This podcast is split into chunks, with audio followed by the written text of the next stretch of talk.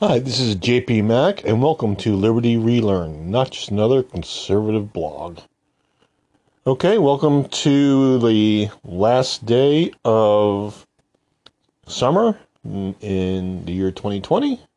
Hope you enjoyed your summer, and looks like it's going to be a pretty exciting fall. This is a fall that will be made more exciting um, because of the recent death of Supreme Court Justice Ruth Bader Ginsburg, who died on Friday the 18th. Um, she was well respected by both sides. Justice Antonin Scalia referred to her as his little buddy. Um, so, you know, any friend of Scalia's would be a friend of mine, uh, even if I don't agree necessarily with uh, most of their rulings and their judicial philosophy. You can still respect the person.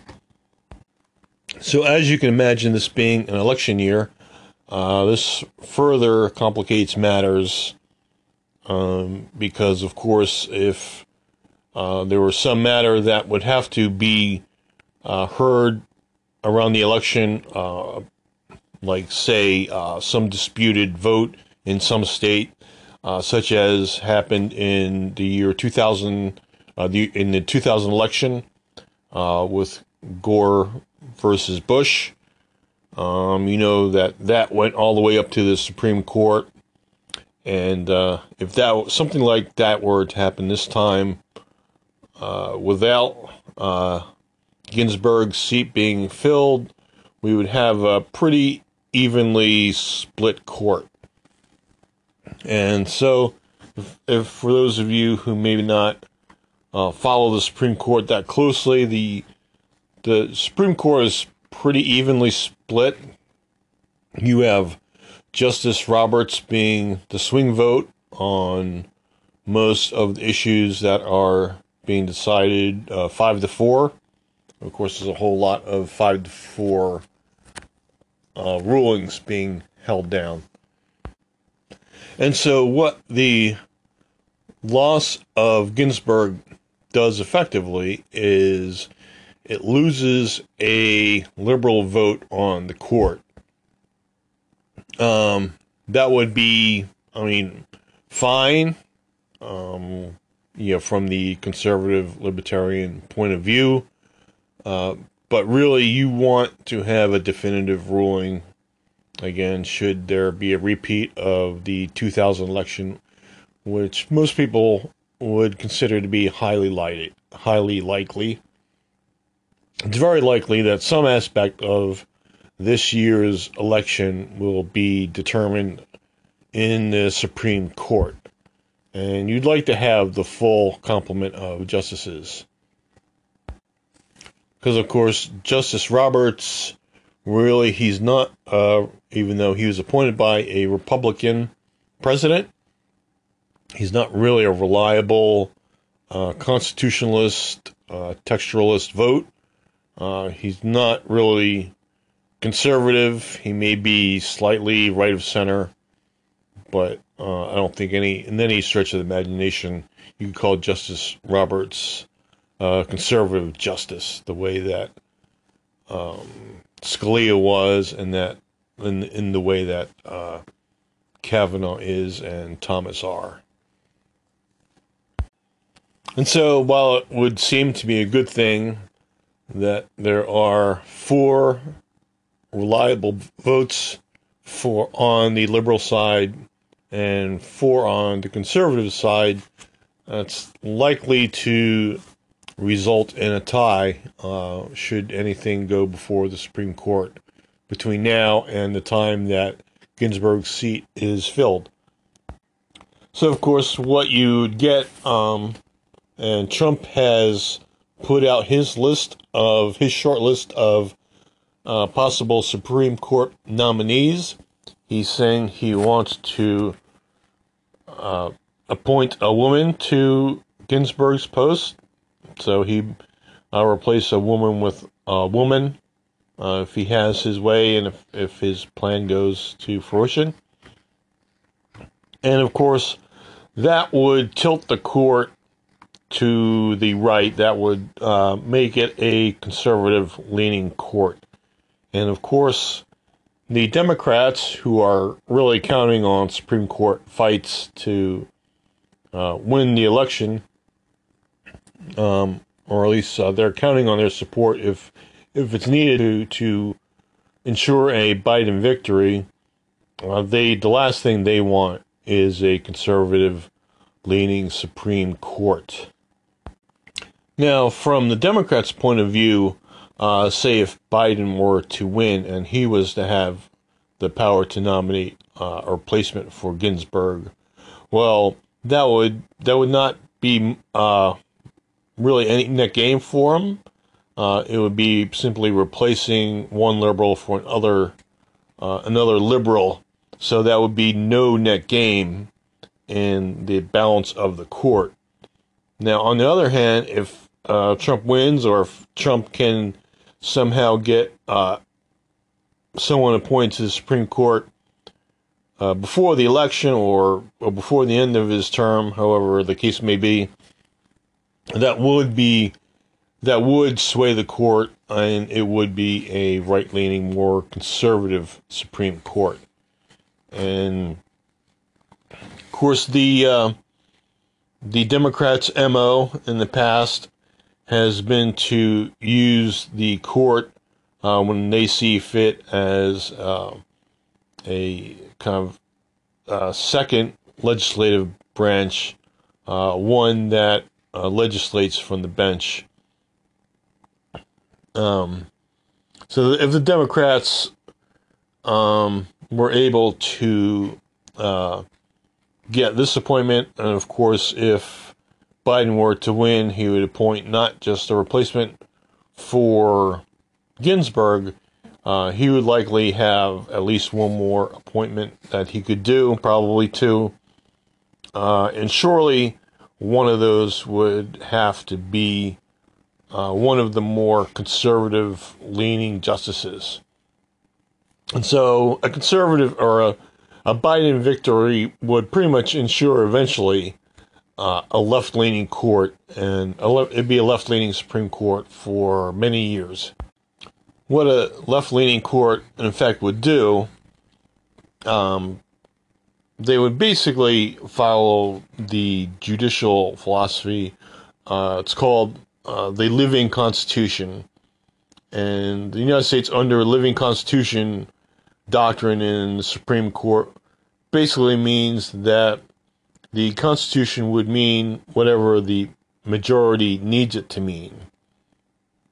Okay, so, um, you know, the Constitution is supposed to be a, um, as Scalia would say, a, a dead document, as you can't change it. You cannot uh, change the meaning from beyond what its founders or its framers intended what the original intention behind uh, the people who the framers of the Constitution wrote. And there's there's no adopting um, the meaning of words and phrases to what may be their uh, uh, uh, contemporary meaning. Um, the idea of a textualist means that the justices would have to uh, decide upon what the court meant or what the law or what the Constitution meant at the time and not what it may mean now.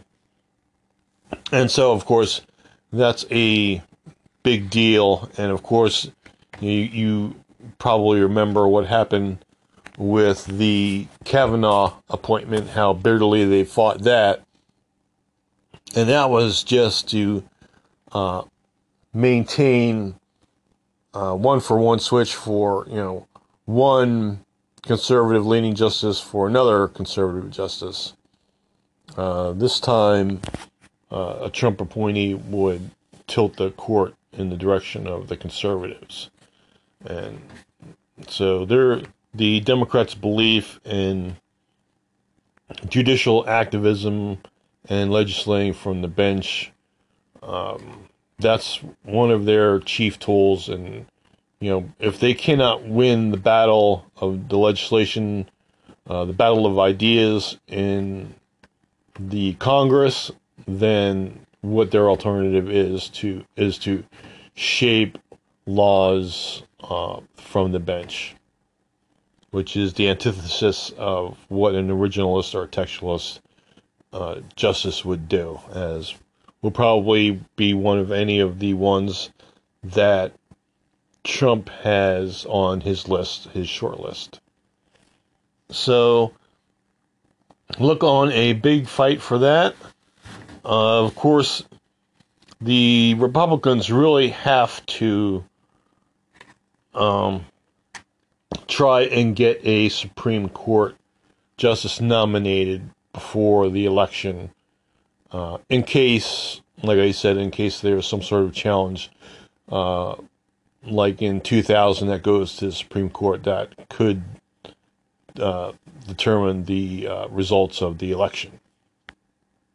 So, even though four years ago, uh, when there was a vacancy on the Supreme Court, uh, you remember the uh, Republican Senate under Mitch McConnell. Uh, he did not want to hear any um, appointments. He want, didn't want to schedule any appointment hearings for uh, President Obama's nominee. Uh, nominee was Merrick Garland, who is being touted as a centrist.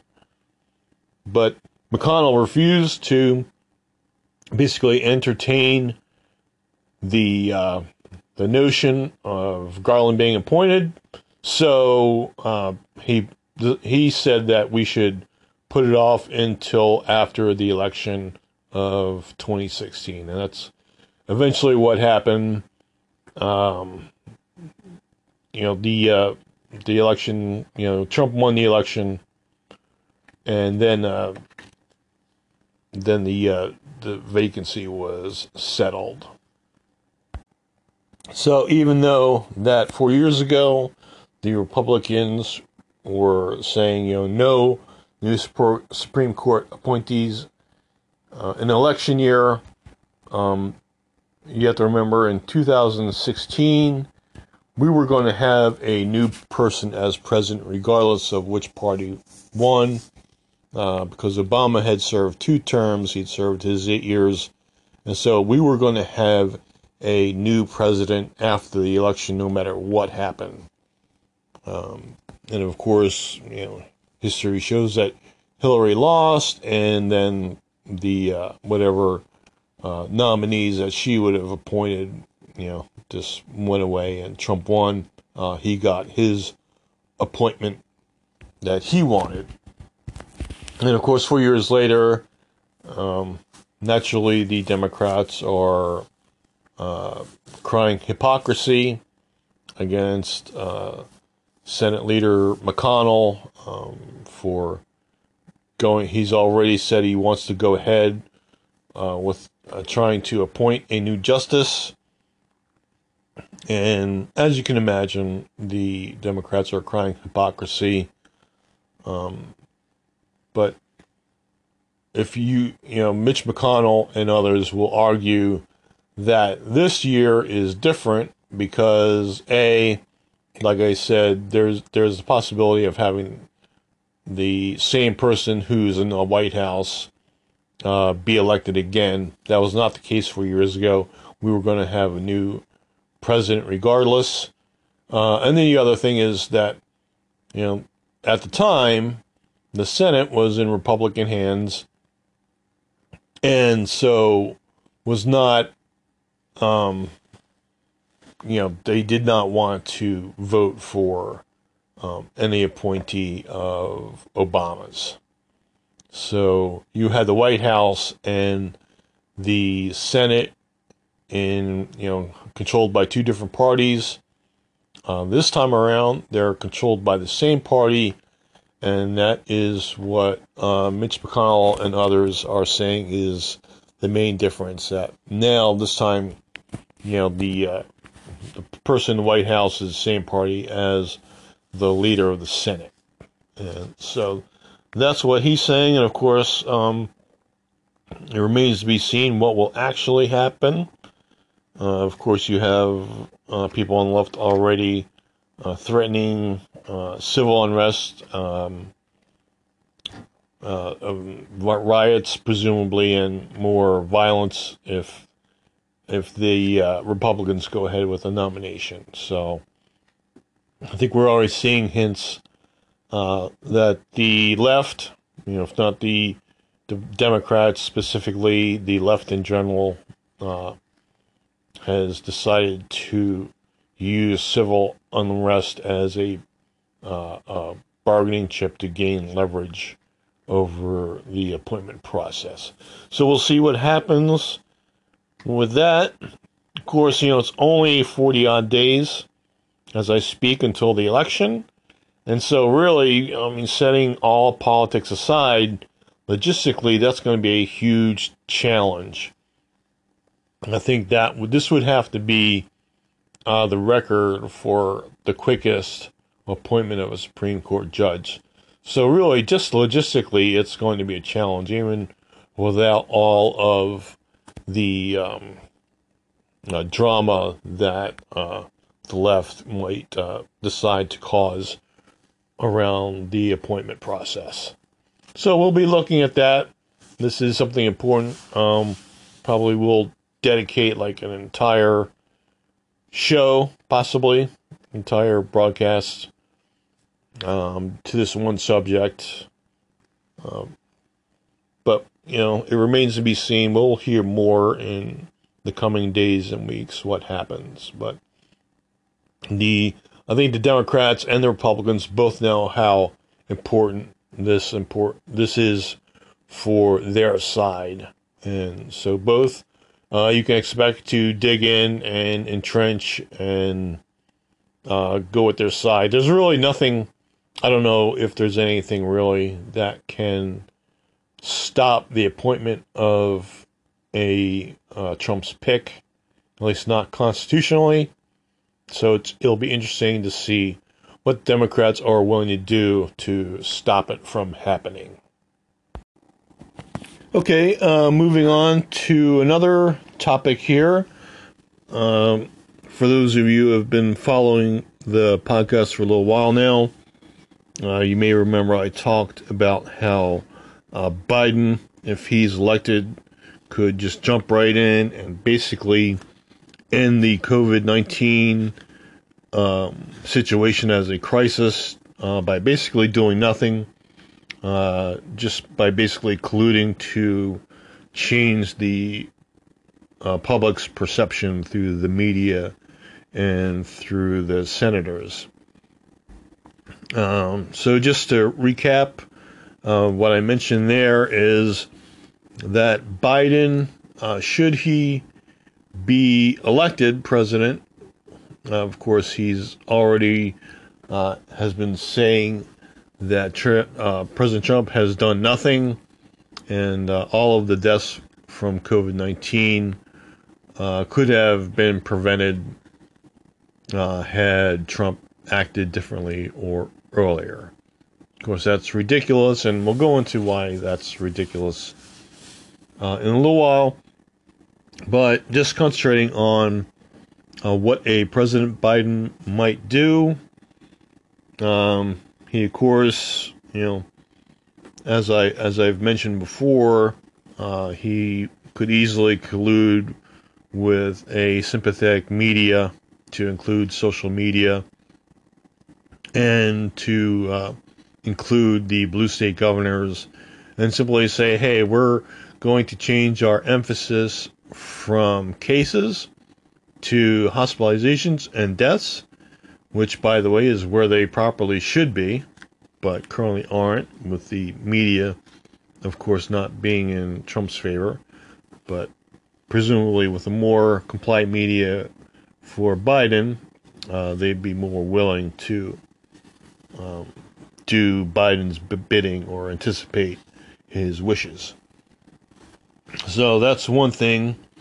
Uh, another thing that he could do is uh, simply um, change the number of positive cases that happen.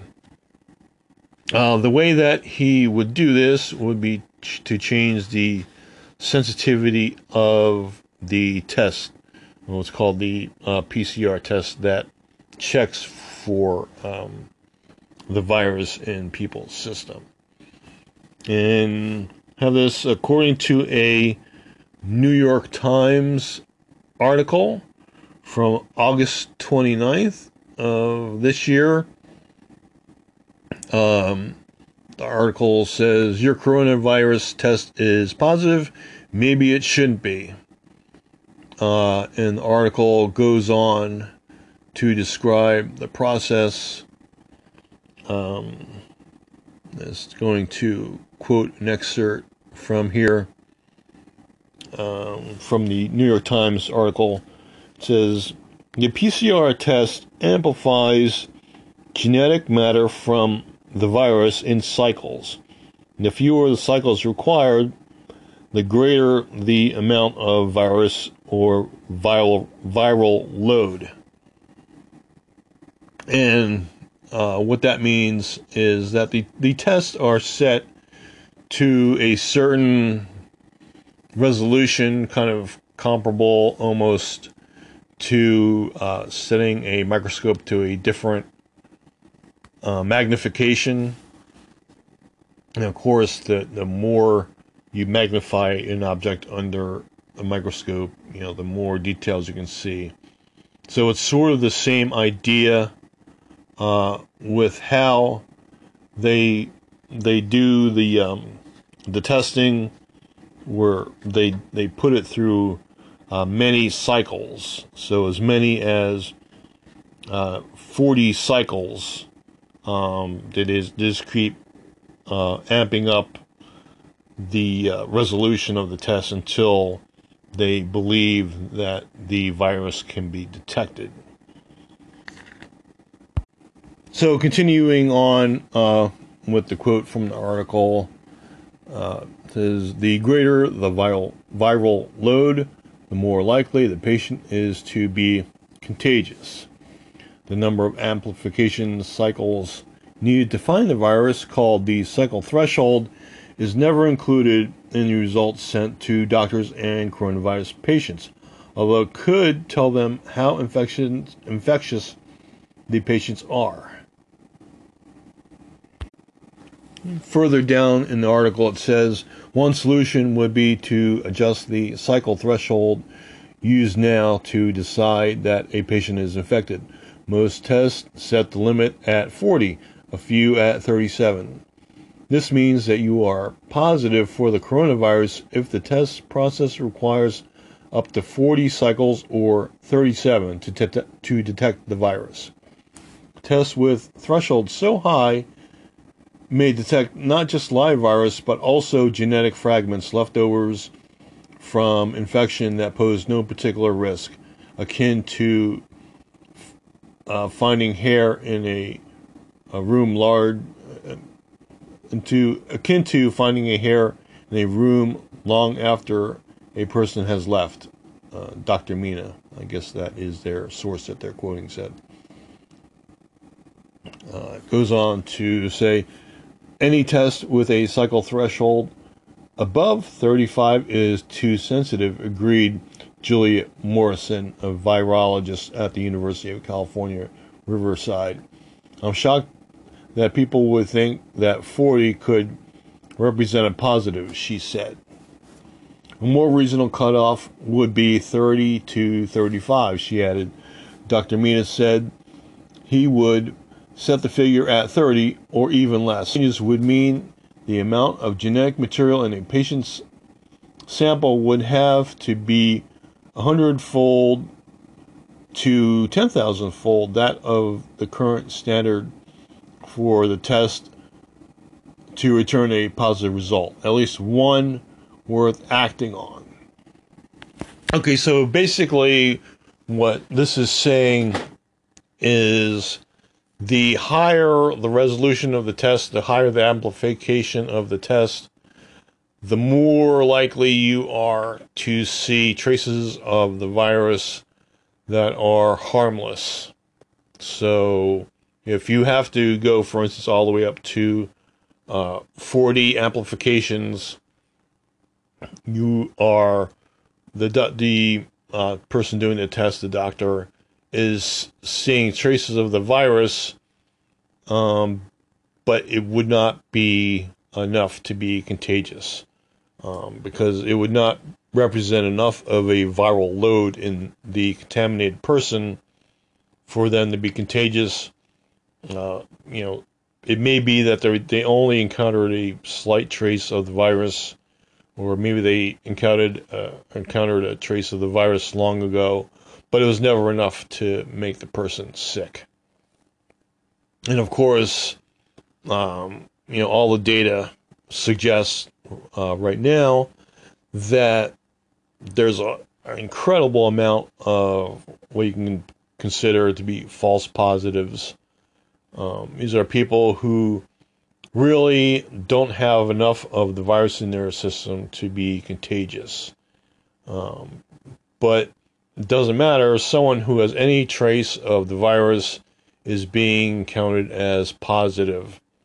And so the test does not differentiate between people with enough of the virus in their system to be contagious and not. It's just a binary option, a yes or no option. And so, uh, what this, what these experts are presuming, is that there a lot of the tests that are uh, coming out positive may uh, may be technically positive for some traces of the virus, but it's not enough to say that the person is contagious. And after all, the whole idea of the lockdowns and the masks and everything is to limit uh, the amount of contagious people out there.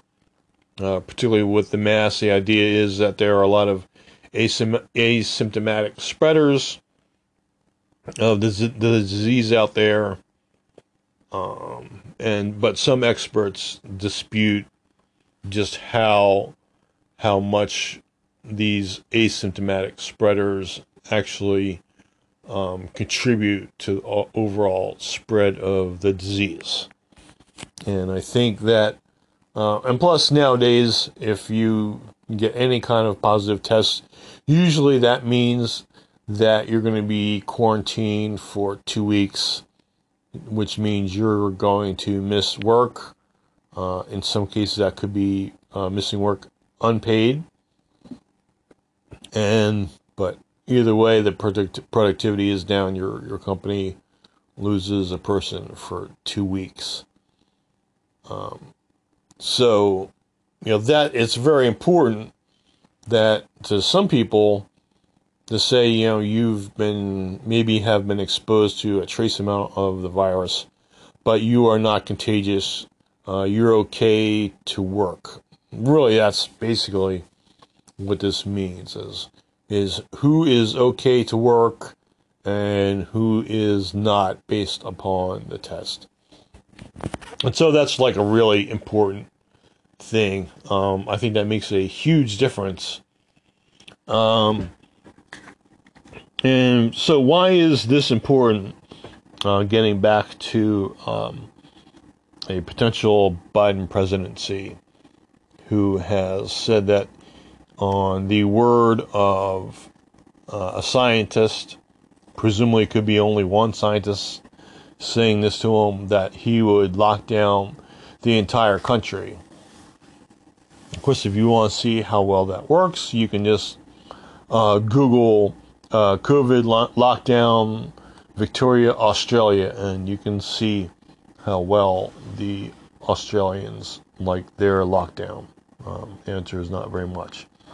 But getting back to President Biden, how he could uh, kind of, I would say, with a sleight of hand, create the illusion that the crisis has gone away whenever it's convenient to him uh, this is one thing he could do. He could instruct the doctors or, or the FDA or her or CDC or whoever he needs to not to count the viruses um, over a certain threshold as positive, and that in of itself could drastically reduce the amount of cases.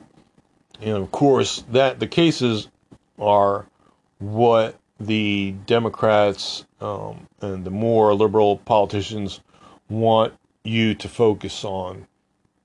Of course, the reality is the only thing that matters is how many people are hospitalized and how many people die. Uh, it's almost irrelevant how much, how many people have uh, come up positive if they're not taxing the hospital system and if they're not getting sick enough to die. Um, so the number of cases is a red herring that they use um, to make the argument for more control over our lives, more lockdowns, more uh, draconian measures, more uh, mask mandates, and such. And like I said, uh, it only take him uh, maybe conferring, including with the CDC or whatever powers that he would need to within the government. Uh, and of course, he would have the media spread the word and the state governors that, um, so not only to move the attention from uh, virus or from from cases to deaths and hospitalizations, but also to move the numbers down arbitrarily on the number of cases. So basically, with the flip of a switch, he could drastically re- reduce the number of cases. Uh, that would be, and that would be uh, totally honest in the sense that you know those cases are real numbers. It would be just using a much uh, different criteria to determine what constitutes a positive COVID case and not.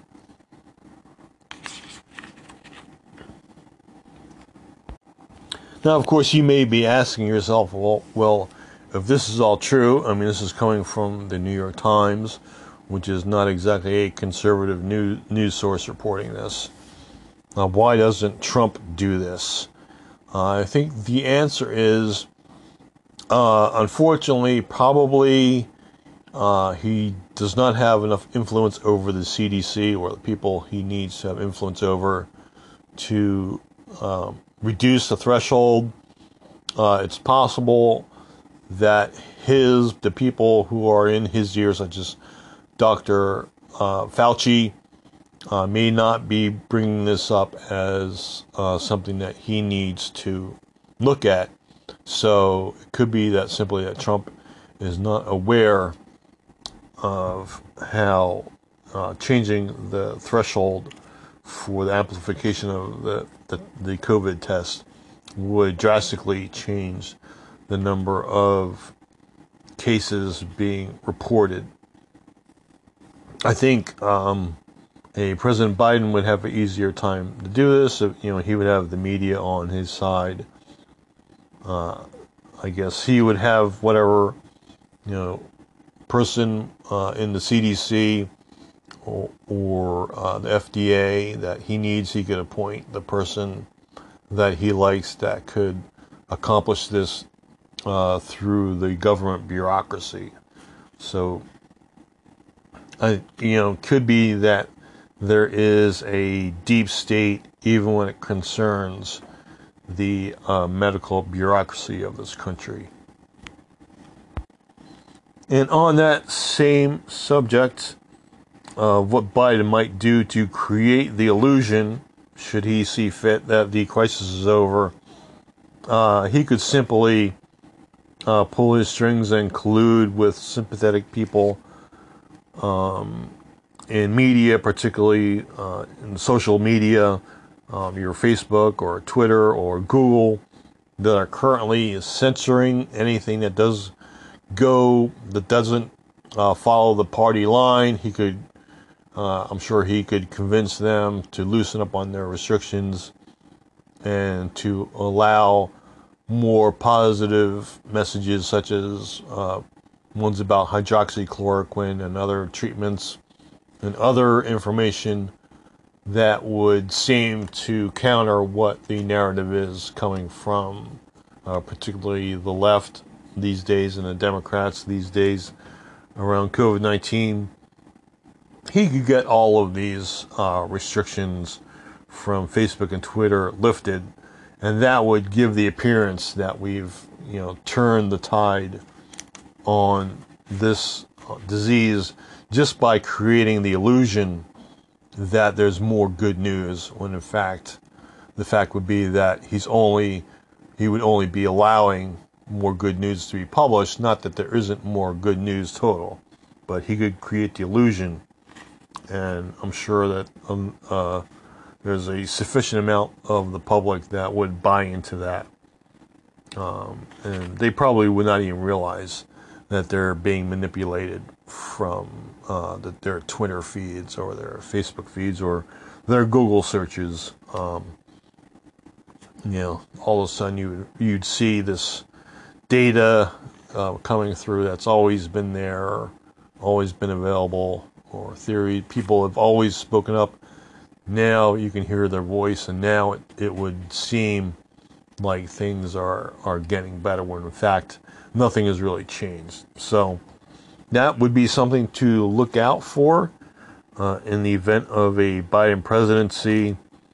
Uh, I would just be aware that he would be, you know, if it, I think at some point he would see fit to uh, reduce the crisis, even though the the blue states love a crisis. Um, they love the control. They think that they can use this COVID crisis as a means of creating their blue state utopia.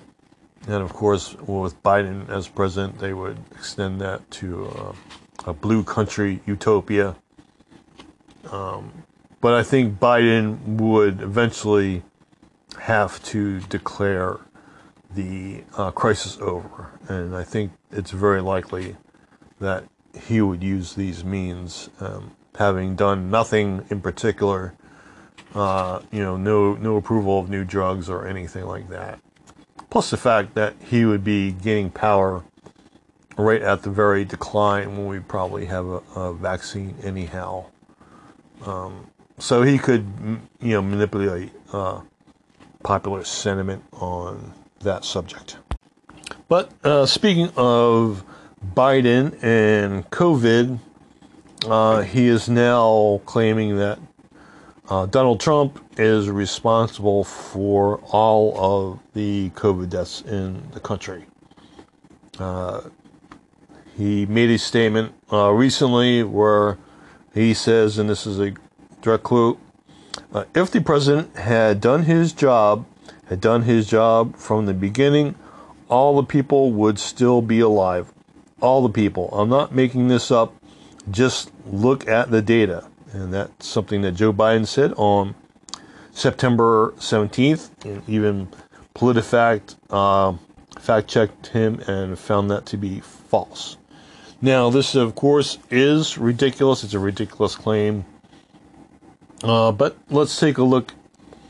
Um, let's take a look at why this is ridiculous, even though, because it's important to understand, not just to say that it's a ridiculous claim, but to really understand why and be able to express why. Um, so let's let's look at his let's look at his claim at face value. Okay, he's saying that there would be zero deaths in the U.S. from COVID. Um, presumably, you know, okay, let's give him some slack and say that maybe there'll be a few thousand, maybe it would take some time to implement whatever he says he would implement or what, what should have been done in retrospect, you know, hindsight being 2020 and all.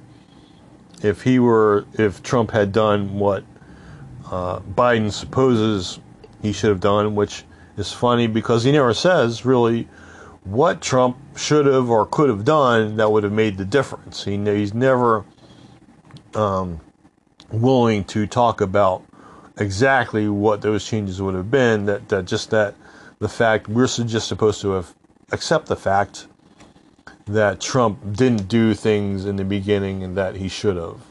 Um, but let's even give him, you know, a few, you know, maybe a thousand deaths before whatever steps were would be implemented. Okay, so if that were true, let's think about it. Um, he would have to have taken a different approach than virtually every other country on the face of the earth that had COVID at that time. I'm talking about uh, January, February time frame.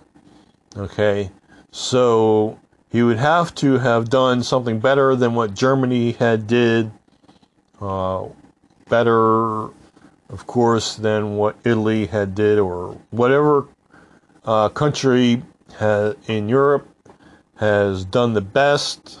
Of course, you know we can eliminate China from this this, this discussion, but focusing on Europe, which was which was hard hard hit at the time also in the beginning of this.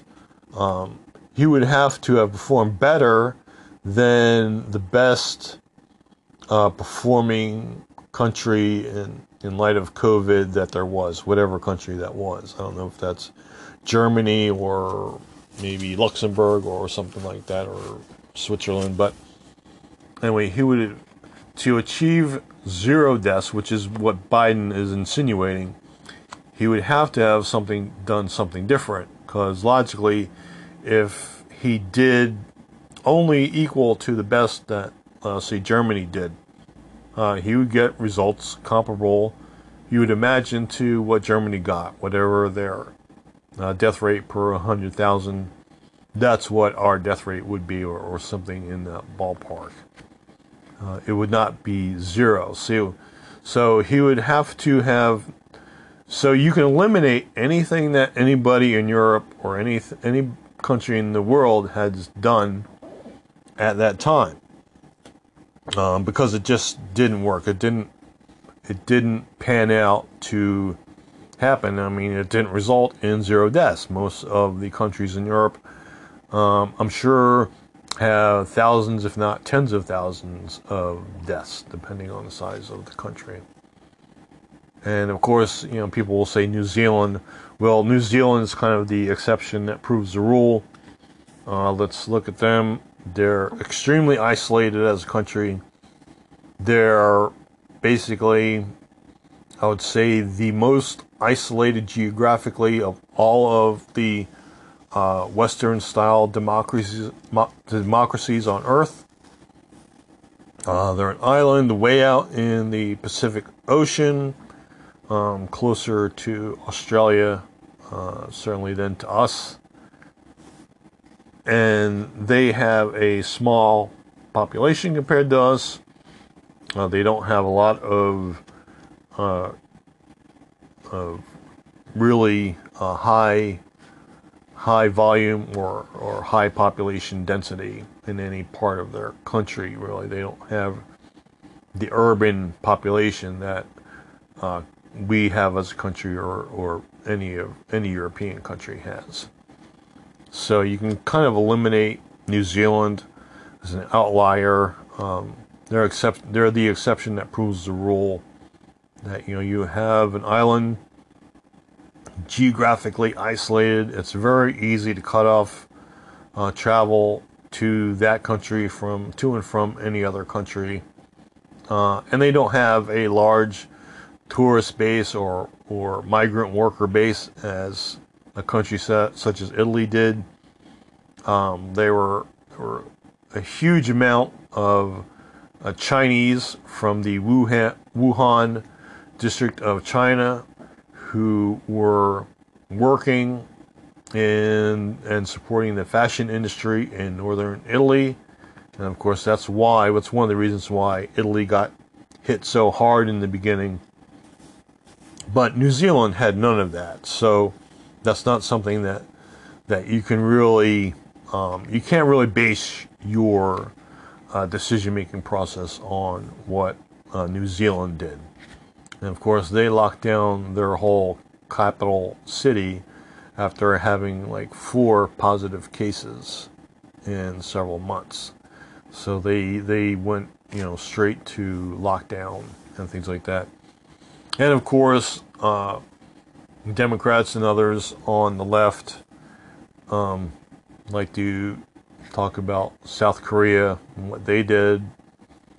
Uh, of course, South Korea has a, a completely different culture in their country. They're used to dealing, unfortunately, with uh, diseases such as this, with SARS um, and other diseases that came from China and or- originated from uh, China or other parts of Asia, simply because they have more experience in dealing with the sort of thing. And couple that with uh, cultural differences that makes you know certain dracon- measures that seem draconian to a liberal democracy such as the United States.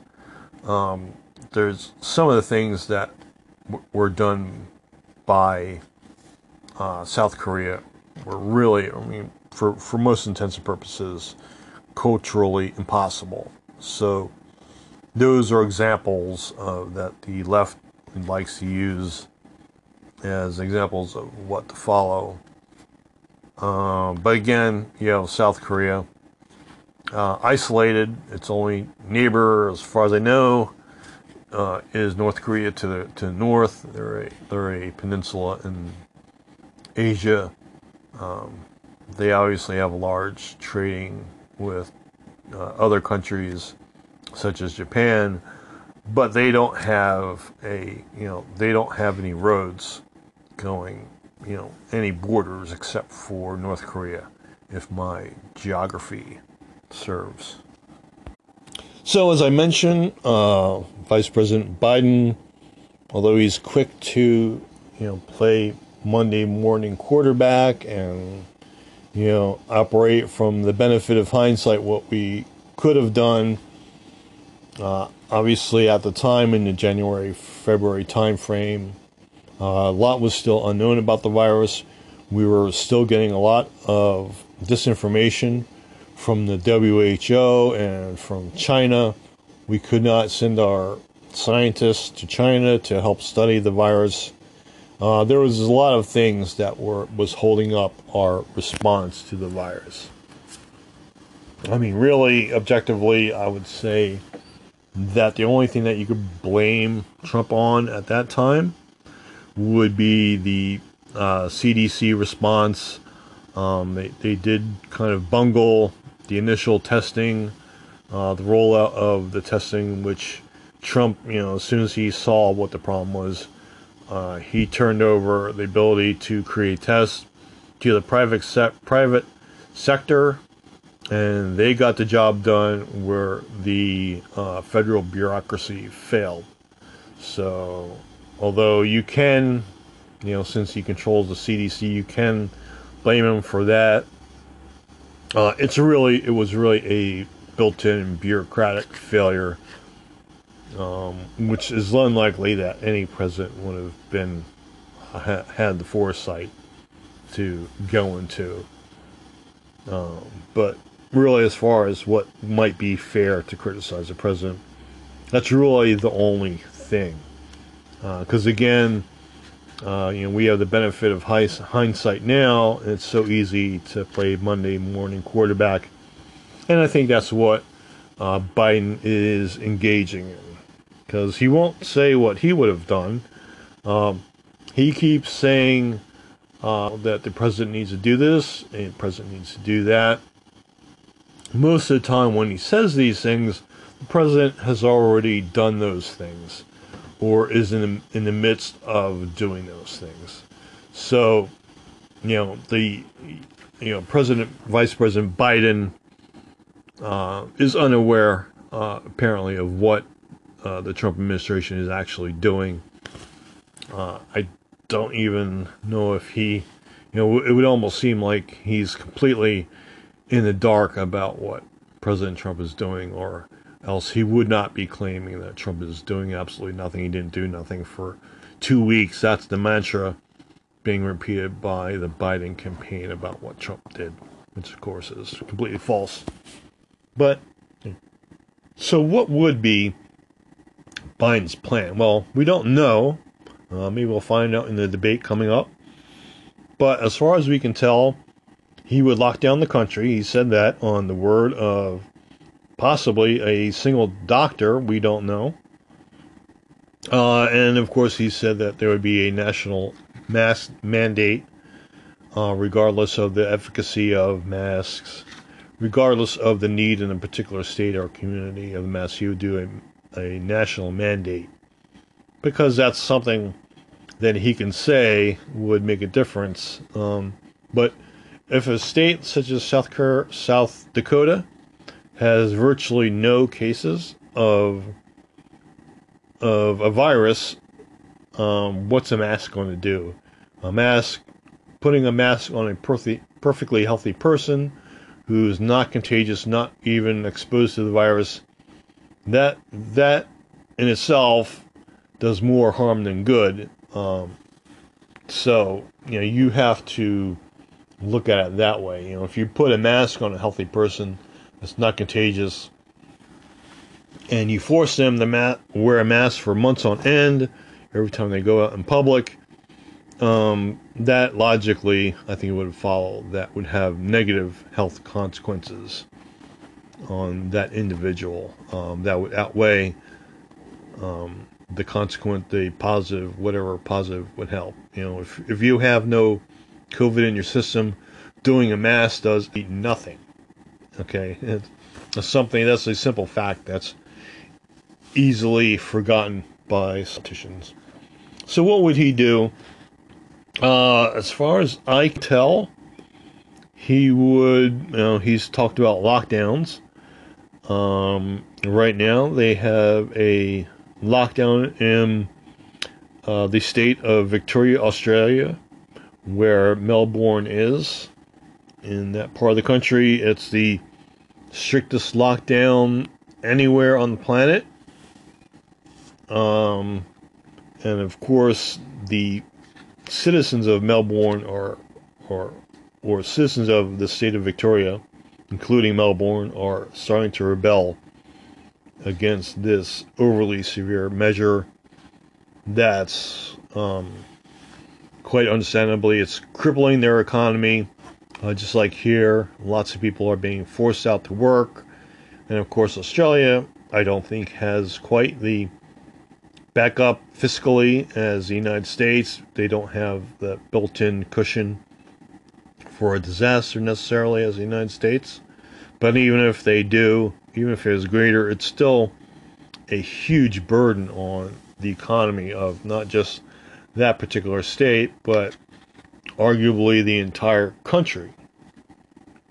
Um, you know, it's like losing the entire um, economy of California in the United States. And of course, that has really, I mean, you can see there's severe human rights abuses, in my opinion, going on in that part of Australia.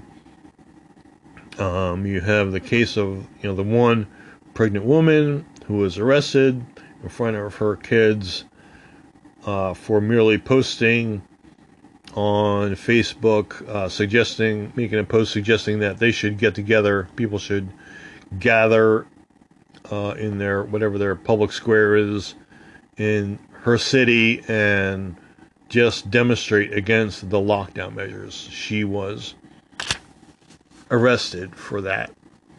And then you have the case, uh, I believe it's in another state called Queensland, uh, with similar lockdown measures. Apparently, they're they've cut off uh, travel dates of their country and theirs. Uh, this resulted in at least one case of uh, a young lady who I believe her mother had died. Um, she was sick and she could not visit her her who had recently died. She could not um, really. I think they managed to let her have a glimpse of the funeral or the service or something like that.